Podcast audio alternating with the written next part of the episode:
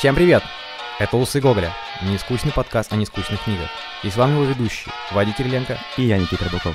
Сегодня будем рассматривать пьесу Николая Васильевича Гоголя «Ревизор». Для начала мы хотим сказать огромное спасибо всем тем, кто подписался на наши социальные сети, кто послушал первый выпуск. Да, фидбэка было очень много, мы вам благодарны за все положительные отзывы. Вас оказалось гораздо больше, чем мы ожидали. Прямо сейчас в нашем инстаграме более 500 человек. Спасибо огромное, что вы с нами. Оставайтесь с нами, что самое главное.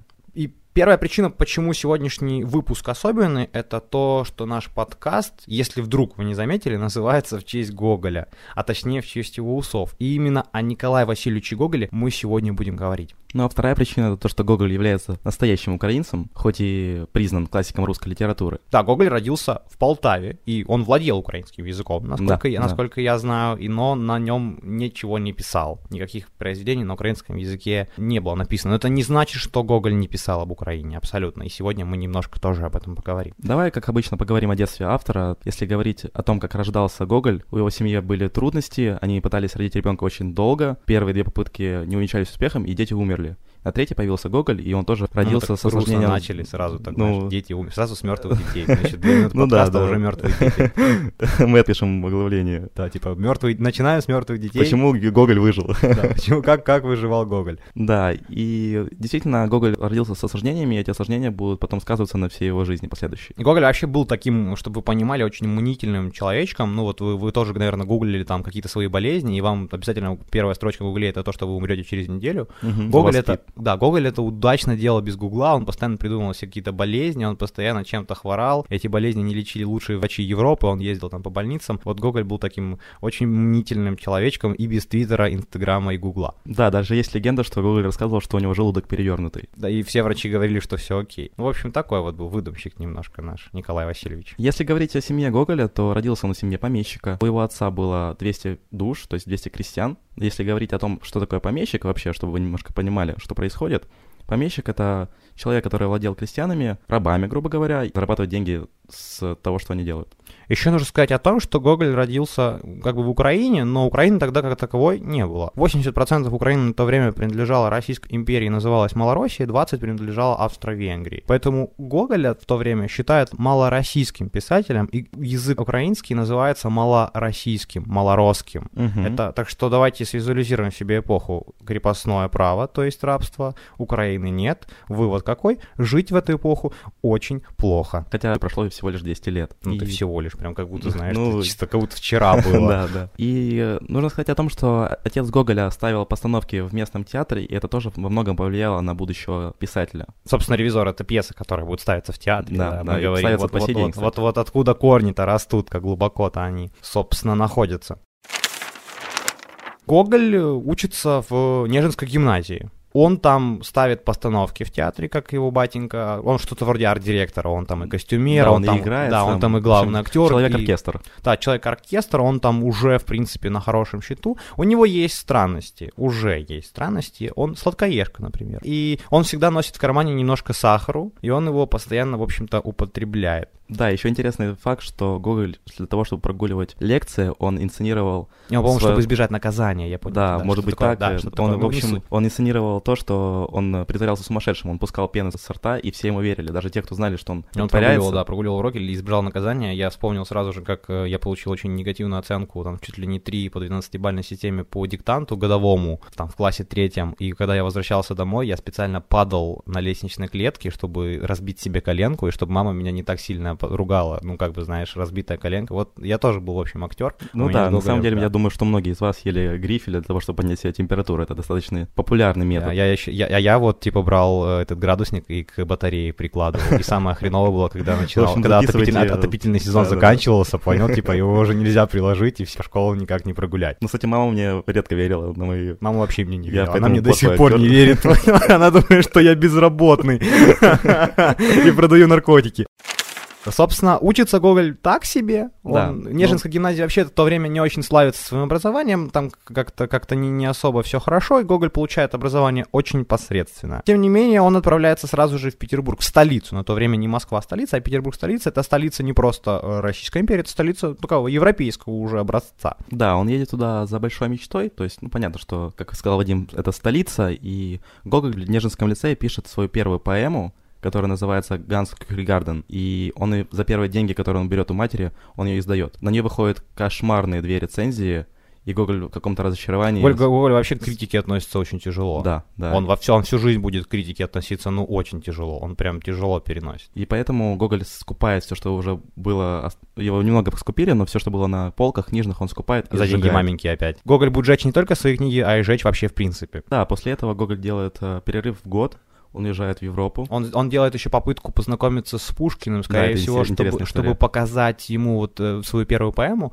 Он делает эту попытку, но она не увенчалась успехом. Есть легенда, говорят, что ее придумал Гоголь. Он пришел к Пушкину домой, его встретил слуга, и когда Гоголь попросил позвать Пушкина, слуга сказал тому, что поэт спит, хотя был уже обед. И Гоголь спрашивает восторженно слугу, спрашивает, да, писал наверное, ли? писал всю Да, ночь да. поэт наш. И слуга говорит, да, какой писал, всю ночь в картишки играл. То на то время Пушкин уже является иконой русской литературы, он уже светило, и поэтому, естественно, для Гоголя это было каким-то примером. Пушкин, чтобы вы понимали, это такое, я не знаю, это Роберт Дауни младший. Ну, это, это суперзвезда. Да, да. это уже в то время, там, 30-летний Пушкин, это, это сейчас кажется, ну, когда мы смотрим на Пушкина, то есть нам кажется, что это, это крутой чувак. Он так-то им уже тогда был. Канни Уэст Российской империи. В общем, да, Гоголь берет перерыв уезжает в Европу, несколько все обдумав, он возвращается в Петербург и устраивается на работу чиновником. Нужно сказать, почему он туда устраивается, потому что он уже тогда были зачатки того, что Гоголь хочет поменять систему. Гоголь был очень справедливым человеком. да. Он был очень человечным человеком. И он хотел, служа государству, принести ему пользу. В общем, да, Гоголь устраивается чиновником, и нужно сказать, чтобы обрисовать всю картину, устраивается чиновником очень низкого ранга. Давай Э, объясним, давай Да, в объясни, России было такое ранги. 14 рангов, то есть от самого 14 до 1, 14 это был... Ну, это нет- что-то вроде там на кассе в маке стоишь. Да, там, да, в общем, Вильна на касса кричит, сидишь, а да. первый ранг был Ну, это- самым крутым. А Министры типа какие-то, да, там. Это И, уже в люди общем, близкие к императору. Гоголь был самого низкого ранга, то есть он прохавал все дерьмо изнутри. И он э, по этим рангам, кстати, скакал, но не, суть не в этом, суть в том, что он работает офисным планктоном, что-то делает, работает, работает он посредственно. Да, как и все, что делал в своей жизни, он, кроме писательства, он... Сюда он, он брался за разные с- штуки в своей жизни, он и историком хотел быть, но кроме, на самом деле, литературы у Гоголя ничего и не получалось, собственно. Мне кажется, он просто не очень заинтересован был, что получалось. Он был сосредоточен только на литературе. Ну, креативный, креативный молодой человек, в общем, был. Гоголь издает Сорочинскую ярмарку и Ночь накануне Ивана Купала. Да, во И время работы чиновником он... Не под пишет. своим именем, Мгм. под псевдонимом. Это очень неплохие, в принципе, произведения. Они приносят успех, и благодаря ним он знакомится с Жуковским. Жуковский это такой литературный батя того времени. Это человек, который считается первым литературным лицом, поскольку он очень приближен к литератору. Да, он знал немецкий, у Николая Первого была жена немка, и он, собственно, преподавал э, русский для нее. А потом преподавал его наследнику. Мгм. Но и он является еще литературным отцом Пушкина. Да, То есть безусловно. он Жуковский был крутым чуваком, он был очень добрым, как Да. говорят. Да, он вытаскивал всех этих неизвестных авторов и делал их популярными. Он протаскивал их работы через цензоров, благодаря тому, что хорошо дружил с императором и был к нему близок. Он, в принципе, молодых писателей подтягивал и помогал им с э, цензурой. Вы должны понимать, что тогда, чтобы издать книгу, это не сейчас пойти на типографию и ее напечатать, это нужно пройти, Пройти жесткую да, цензуру. Пройти жесткую цензуру, чтобы ты там ничего э, гадкого не написал. Да, и в общем, э, Гоголь благодаря изданию Срочинской ярмарки становится жутко популярным и входит в круг таких писателей, как Пушкин и Жуковский, что является очень круто, потому что ему было очень мало лет. Да, 24, там 23. 24-25 На- лет. Наша с тобой одногодка, по факту. Да, был интересный случай, когда открывался новый книжный магазин, и его владелец дал обед, в закрытый обед для всех литераторов, и туда вошел Пушкин, если не ошибаюсь, Жуковский и Крылов. И самым М, молодым и- из них был сам Гоголь. да. И сидел за одним столом с такими величайшими... Такие мастодонты да, русской да. литературы. Круто, круто. Только Марк Цукенберг. Э, Если вдруг вы не поняли, Марк Цукенберг самый молодой миллиардер в мире. Ну, так, мало ли. Отсылочка маленькая. Да, отсылочка. Марк, респект. Ф- В Facebook рулит. Мы потянемся скоро. Читайте, читайте меня в Фейсбуке. В общем, после Сарчинской ярмарки Гоголь продолжает свое творчество и пишет «Вечера близ Диканьки». А потом и Миргород, куда входят такие великие вещи, как Тарас Бульба и Ви. Я, кстати, Тараса Бульбу очень люблю. Мне Очень он очень нравится. Настоящий рыцарский роман э, с такой интересной историей. Мы о нем, наверное, обязательно поговорим. Да, В безусловно. общем, Гоголь укрепляет свой успех. И я хочу вам сказать, ну, есть такая моя гипотеза, почему, точнее, даже не моя, а умных дядек, я-то, я-то что, а почему Гоголь так стрельнул. Смотрите, в то время был некоторый тренд на все украинское, то есть на все малоросское. И Гоголь очень неплохо перенес быт того времени. Малороссия для России была немножко такой непонятной, да, да, это какой-то сказочная страна. это, знаете, говоря. очень напоминает тренд на грузинскую кухню, например, в Украине, который там пару лет назад стартовал. Такая же история, и там только более масштабная. Гоголь популяризирует очень Малороссию, показывает ее совсем другой, диковинной страной, совсем другими обычаями, да, немножко Да, с он- языческими. Мгм, там конечно. прыгают вокруг костров, там постоянно какие-то свадьбы, там какие-то скачут казаки. Ну, короче, там, там, вареники летают, залетают прямо в рот. Но Да. это, безусловно, очень круто. широчайший Днепр, э, гром гремит, птицы поют, ну, в общем, бакханалия. Гоголь, конечно, немножко форсирует события. Да, ну, там то есть он- такая цитата, что Гоголь приводит пример, что редкая птица может прилететь до середины Днепра. Хотя мы понимаем, что Днеп- Днепр, конечно, широкая река, Ну но да, настолько. ТЦЕС легко переплывает. Ну, в общем, Гоголь немножко все это дело преувеличивает, естественно, доводя до легкого фарса, но это людей, конечно, удивляет. Есть очень хорошая цитата, Никита ее, наверное, прочитает. Да, это сказал Александр Сергеевич Пушкин после того, как прочитал «Вечера близ Диканьки». Они изумили меня. Вот настоящая веселость, искренняя, непринужденная, без жеманства, без чопорности. А местами какая поэзия, какая чувствительность. Все это так необыкновенно в нашей нынешней литературе, что доселе я не образумился. То есть Пушкин в восторге от Гоголя, и это вообще от Малороссии. той. Тогда все в восторге от Гоголя. Гоголь — это тренд, э, Гоголь публикует удачные произведения за удачными. И, в общем, мы медленно докатываемся до того самого ревизора, Да, о да. котором мы сегодня будем говорить. Ревизор — это подарок, это подарок Пушкина. Сюжет ему дарит Пушкин. Да, то есть Гоголь пишет ему, что у него некий застой, и не знает ли Пушкин каких-то анекдотов, которые можно будет превратить в пьесу. И Пушкин говорит, что да, естественно, в народе витает анекдот о неком человеке, который приезжает в город, его принимает за ревизора. И Гоголь весьма удачно превращает это в пьесу. Если говорить о маленьких отсылках, то и «Мертвых душ», сюжет «Мертвых душ» подарит ему Пушкин. А если и о больших отсылках говорить, то прошлый наш выпуск, который посвящен 12 стульям, там такая же история. Катаев дарит 12 стульев Ильфу и Петрову. Собственно, еще одна параллель. Это тоже, в принципе, очень смешная история. Да, мы И любим там комедии. смешная история, и здесь смешная история. И там будут обманы, и здесь будут обманы. Есть некоторое сходство. Насколько я знаю, Ильф и Петров очень любили Гоголя. Мгм. Вообще все, все, наверное, любили Гоголя, поскольку Гоголь был очень смешной. Смешных очень легко любить, знаешь ли. Кто не знает, э, немножко поговорим о том, что такое пьеса, да? Смотрите, я не знаю, часто ли вы посещаете театры, я, например, не, не супер часто, ну, в общем, пьеса — это то, что готовится специально для театра. Смотрите, 200 лет назад Netflix еще не существовало. Марвел еще не выпускает три фильма в год. Да, и- HBO не снял еще «Игру престолов». Да, скучновато. Ну, нам бы с вами было скучновато. Развлечений немного. Одно из них — театр. Суть в том, что писатели писали пьесы. Пьеса — это, грубо говоря, набор диалогов. Да. Это обычно очень скудное описание места, да, э, то есть места событий, но, в принципе, это просто диалоги. Это диалоги между персонажами. В начале пьесы обычно дается какое-то описание. Водные данные. Вводные данные, да, кто, кто главные герои, для того, чтобы и какие-то наставления часто даются авторам о том, как должны выглядеть актеры. Ну, там, Мгм. что они Мешка- носят, Мешковатые, высокие и да, как они ходят, там какие-то их особенности. И вот э, пьеса состоит из актов.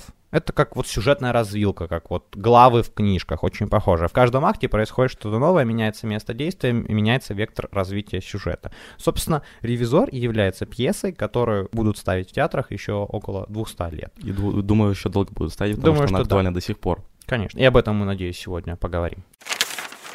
Давай коротко расскажем вообще, что такое ревизор, о чем пьеса.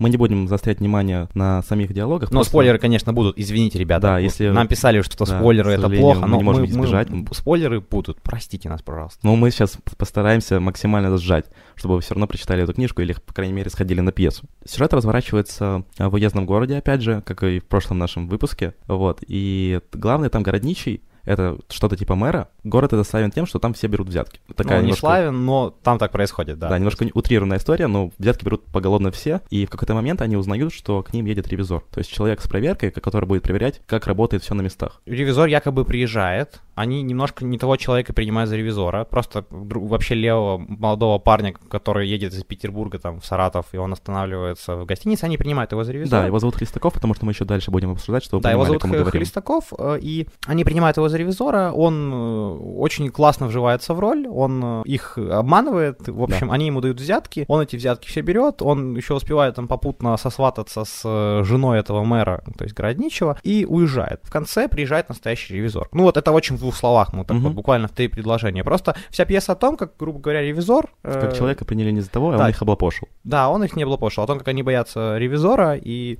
мнимый ревизор обоит вокруг пальца, сам того, в принципе, не ведая. Да, а теперь давай более обширно уже поднимем каким-то вопросом. Давай сначала поговорим о персонажах. Я думаю, что здесь два главных персонажа. Да. Это Городничий, собственно, который собирает вокруг себя всех чиновников города и говорит им там, что нужно навести порядок, и Хлестаков, который является ревизором. Если приводить статус самого автора, то Гоголь считал главного героя Хлестакова, хотя потом мнение у критиков будет расходиться. Да, Белинский, например, считал, это великий критик, что главный герой здесь именно Городничий. И он говорил о том, что именно страх Городничего... Да, если какую-то философию. Да, страх, страх Городничего создает ревизора. То есть угу. Хлестаков сам по себе очень интересный персонаж. Он немножко отличается от типичного плута, то есть типичного врунишки. Он да. врет не потому, что он хочет кого-то обмануть, а потому что ложь для него это как... Средство обмануться и, и уйти от своей реальности. Да, если говорить простым языком, он врет и сам в это верит, что самое главное. Именно поэтому очень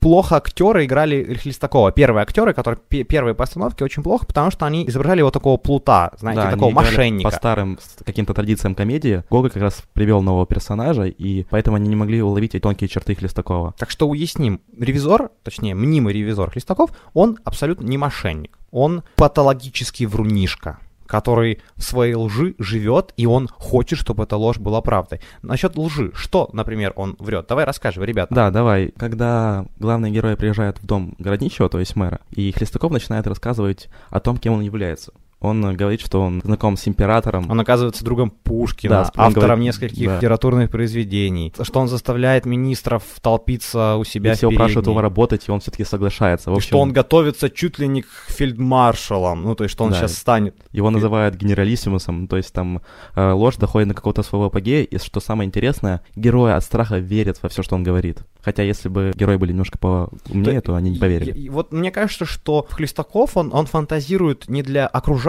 да а для себя. А он фантазирует, да, он для себя, потому что он хочет, ну вот... Быть кем-то не... другим. Да, это, знаешь, очень напоминает мне таксистов. Да-да-да. Да, это вот, это таксисты. Ты садишься к нему, да, я бывший все, миллиардер. там, да, у меня нефтяные вышки. По, я там, сейчас куплю я, два корабля, поеду Да, сейчас я там с Абрамовичем вот завтра кушаю, а сам едет на Део Ланосе, который... еле, разваливается по пути, Да, еле, вот такая же история. Они сами, мне кажется, в этом, они так не хотят быть таксистами, и мне это непонятно, поскольку таксист для меня это абсолютно адекватная работа. Как и здесь, вот, ну, тоже он же там, ну, в чине, допускай в мелком, но чиновник все-таки. Вранье в общем, э, является таким вот э, попыткой избежать реальности. И нужно сказать, что Гоголь хорошо знал этот мир вот этого низкого чиновничества. Да, потому что он, сам, он сам был вышел. низким чиновником, да. Если продолжать историю Хлестакова, нужно сказать, что Гоголю абсолютно не нравилось, как его играли. Ну да, я вот говорил, что актеры не справлялись. Да, и поэтому Гоголь был очень разочарован. Он даже присутствовал на выборе актеров, и когда доходило дело до вранья, Гоголь всегда уходил.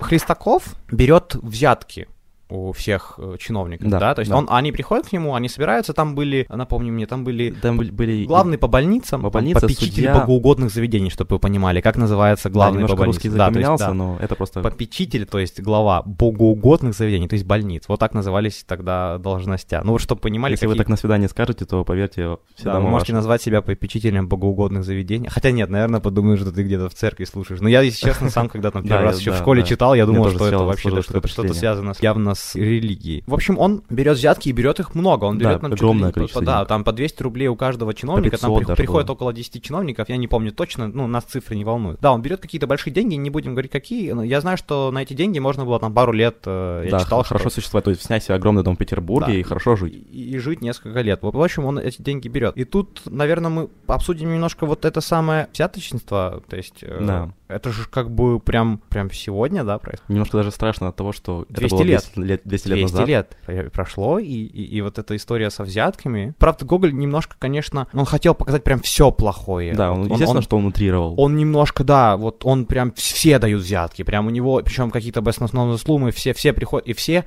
все эти чиновники, они дают взятки не просто так, они еще все с мелкими грешками, эти мелкие грешки описываются. Ну, там, у попечителя богоугодных заведений, там куча больных, он их толком не лечит. Он вообще их не лечит. Да, у, у главного по судам у него там в приемной Собаки. гу- да, какие-то гуси завелись. Ну, в общем, какие-то такие достаточно грешки, в общем. При этом всем, если вора- вернуться к Городничему, он об этом всем знает. Конечно, знает. Но Ничего не делает. абсолютно ничего не делает. Потому что система прогнила изнутри, и Гоголь, собственно, пытается не с помощью напоминает, пьесы... не напоминает современных политиков, Да, которые да. закрывают глаза, как-то умудряются не видеть. Ну вот у нас два месяца в центре города светофор не работает. И меня, все, меня один вопрос мучил. Они же сами ездят этой дорогой. Ну да, Ну, то конечно. есть, представляешь, ты каждый, то есть у тебя есть там какая-то возможность что-то исправить, и ты каждый день едешь по дороге, где нет светофора, и ничего не делаешь. То же самое делает городничий. 200 лет, ребят. И Гоголь об этом открыто заявляет в пьесе. То есть не какая-то подмена понятий, а открытым текстом говорит, что в России берут взятки.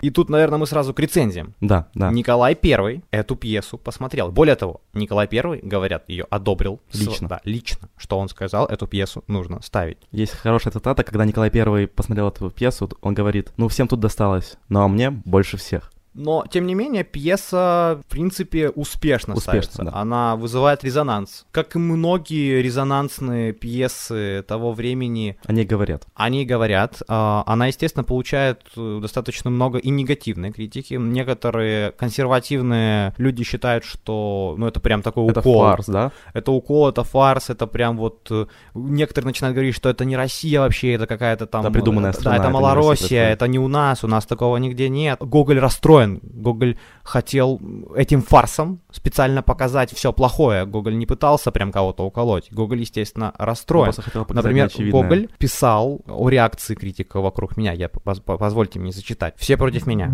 Чиновники пожилые и почтенные кричат, что для меня нет ничего святого, когда я дерзнул так говорить о служащих людях. Полицейские против меня, купцы против меня, литераторы против меня. Теперь я вижу, что значит быть комическим писателем. Малейший призрак истины, и против тебя восстают и не один человек, а целые сословия. Да, и нужно сказать о том, что для того, чтобы как-то скрасить эту пьесу, выпускает потом следующую пьесу, которая идет сразу продолжением после антракта, после нее, где появляется настоящий Выпускает не. Гоголь.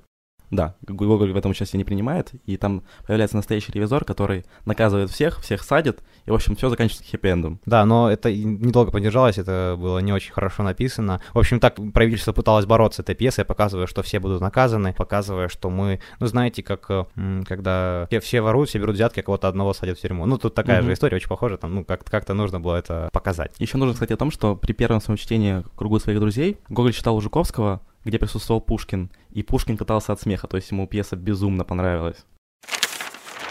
Еще интересная вещь, пьеса заканчивается немой сценой. Представьте себе, ну, можете посмотреть видео на ютубе, там есть много хороших м, постановок театральных, но представьте себе, все заканчивается тем, что герои узнают о том, что приезжает настоящий ревизор. Они, естественно, в шоке, они застывают на полторы минуты, это очень долго, и стоят э, вообще в оцепенении. Гоголь всегда просил, чтобы позы эти люди принимали такие, которые свойственны характерам их Да, персонажей. да. Каждый из них должен был показать Вжиться в эту роль и да, показать. вжиться в роль и показать свой настоящий страх, да, свое, свой шок от того, что происходит. То есть, чтобы вы понимали, они только что избавились от ревизора, даже если мнимого, то есть они избавились от страха, и они вроде бы как выдохнули, и в этот момент приезжает настоящий ревизор. Но это же хоррор, ребята. Да, это же какой-то апогей. типичный, классический, современный хоррор. На этом строятся, в принципе, Да. все страшные фильмы. То есть вас немножко отпустило, вы расслабились, и в этот момент бац, по голове Загорелся самое- свет, да, там, знаешь, уже день. Мгм. Ты такой, все, ну сейчас не будет страшно, и на тебе какое-то оружие вылазит. Вот так строится любой страшный фильм, так строится произведение Стивена Кинга, например, очень Да. часто. И нужно говорить о том, что Набоков, когда писал рецензию к этой пьесе, он написал, что пьеса начинается со слепительной вспышки молнии и кончается ударом грома. В общем, немой сценой все это заканчивается, и будем потихонечку, наверное, закругляться и мы. Мы, как обычно, даем 10 усов Из- Гоголя. Тут ну, было бы тут странно, невозможно да, дать Тут меньше, надо на дать самом деле. тысячу усов Гоголя этому произведению. И давай поговорим о том, что особенно тебя зацепило и что именно, кон- кон- что конкретно тебе здесь понравилось. Меня зацепило, наверное, тот факт, что когда я читал эту пьесу, то насколько это актуально. У меня страшно было, насколько это актуально, потому что 200 лет прошло, да, все-таки какая-то большая цифра, но это взяточничество, эта вся система работает по сей день точно так же. От этого страшно. Я с тобой полностью согласен. Это страшно жить в стране, где, где такая проблема с коррупцией. Скажи мне, ты вообще как со взятками у тебя дела? Да, я был помладше, у меня еще не сформировалось. 7 лет, да? Ну, где-то, да, это то есть два года назад. Вот у меня уже тогда не сформировалось э, свое личное мнение, тогда я давал взятки, потому что это было общественной нормой, то есть мы приходили с мамой в больницу, там, и чтобы как-то быстрее все это сделать, естественно, mm-hmm. я давал взятки. Ну да, потом... ты в больницу часто ходил, насколько я знаю. Да, чувак, я болел очень часто. С головой проблемы. До сих пор дырка в голове. Так вот, э, а сейчас я могу сказать, что взятки не Ну вот знаешь, я вот, знаешь, вот скажу, что вот тот городничий, да, которым есть э, в ревизоре, он же ж взятки берет, и у него ж так все происходит не потому, что он плохой, да, а потому что это нормально. Да, да. Потому что все так делают, и он, если перестанет взятки давать... То есть и, ничего не поменяется. Да, и перестанет, начнет заниматься городом, то он же ж выскочкой будет. Угу. То он Его, же скорее всего, поменяют сразу. Да, это же не, ну, это же не, не может так быть. Но вот, система да. настолько вообще корнями пустила И, по, и 200 общество. лет прошло, ребят. Да. 200 лет, это, это страшно, все не настолько, ну, сейчас, знаешь, человек, который придет нам, ну, знаешь, вот тот же Навальный, сколько он там уже просидел за... В общей сложности не знаю, не буду за, говорить. за время существования ну, Навальный думаю, там свой. уже как бы все Ну, знают вот, лично, здорово Вот, за это руку. же выскочка, да, по Да, факту. да. И мы не будем оценивать Навального как политического там, ну, деятеля, мы слабы в этом, мы не политологи, но это же вот выскочка, который пытается что-то делать иначе, вот будешь сидеть в тюрьме. Такая же история, если бы городничий вдруг э, своим чиновникам сказал, ребят, не берите взятки, наведите везде порядки, то ну, долго бы он городничим не прослужил. Рука руку моет. Мгм. Я вот взятки, например, тоже давал. Сейчас я стараюсь с этим очень сильно бороться. У меня принципиальная позиция. Я считаю, что взятки давать не надо. Успех этой пьесы для меня лично, то есть, ну вот, что, что мне в ней очень нравится, это то, как Гоголь работает с беспредметным, Да. то, как он классно описывает вообще вещи, которые вокруг есть, еду, да, там какие-то сервизы и так далее и тому подобное, ну, то есть какие-то вещи вокруг, и как он описывает персонажей, которые в этой пьесе вообще не принимают Да, участие. вот, то есть он вводит очень много персонажей, которые появятся один раз, и какие предметы, но и вообще, если представлять себе эту картину, то полнота картины получается больше. Да, то есть он создает вселенную, Да. И в этом его безумный талант. Создавать на... Ревизор очень маленький, чтобы вы понимали. Это три- 30 страниц, 20 страниц. Опять же, зависит от... э, От- ш- от да, ширины и высоты книги. Да, ширины и высоты книги. Но это очень небольшое произведение, и за это короткое время Гоголю удается создать целую вселенную, в которой очень хочется побывать. Ну, то есть ты Да, прям, ты прям, да, ты, ты там вот присутствуешь. Он так описывает там какую-то рыбу очень, очень вкусно, да, да, супы и прочее. пьянку, да, какую-то. Вот, ну, вот смачно прям. Гоголь писал вкусно, я бы сказал так. Простите меня, если это как-то там не очень красиво звучит. Но вообще к Гоголю мы обязательно вернемся. Если не в этом сезоне, то в следующем мы обязательно рассмотрим мистическую сторону Гоголя. Мы обсудим его дальнейшую судьбу. Она была очень интересна. Да, Мы поговорим да. о мертвых душах, который Да. является чуть ли не самым важным произведением в русской литературе. Мы поговорим о его смерти Да, это тоже очень интересно, поэтому обязательно еще к нему вернемся. Это персонаж, которого хочется обсуждать. И вы, если хотите какое-то конкретное произведение Гоголя или какой-то вопрос, вы пишите нам. Мы Да, как обязательно всегда его пишите нам поднимем. в наш Мы Инстаграм. читаем все, если вдруг вы не заметили. Абсолютно все сообщения, которые вы написали, а их было достаточно много, слава богу, мы прочитали абсолютно все и ответили на каждое. В любом случае, спасибо вам, оставайтесь с нами. И напоследок хочется привести цитату Тараса Шевченко о Гоголе. Тараса Григорьевича, нашего, нашего, наше все, наше Да, все. да. Перед Гоголем должно благоговеть, как перед человеком, одаренным самым глубоким умом и самолюбовью к людям. Гоголь — истинный ведатель сердца человеческого. Я очень надеюсь, что мы будем истинными ведателями книжек человеческих, Да, и что у нас все получится дальше. Оставайтесь с нами, ребята, было приятно снова оказаться в ваших наушниках. да, ребят, пишите нам, мы очень ждем ваших рецензий. С вами был Вадик Кириленко. Я Никита Рыбаков. До свидания.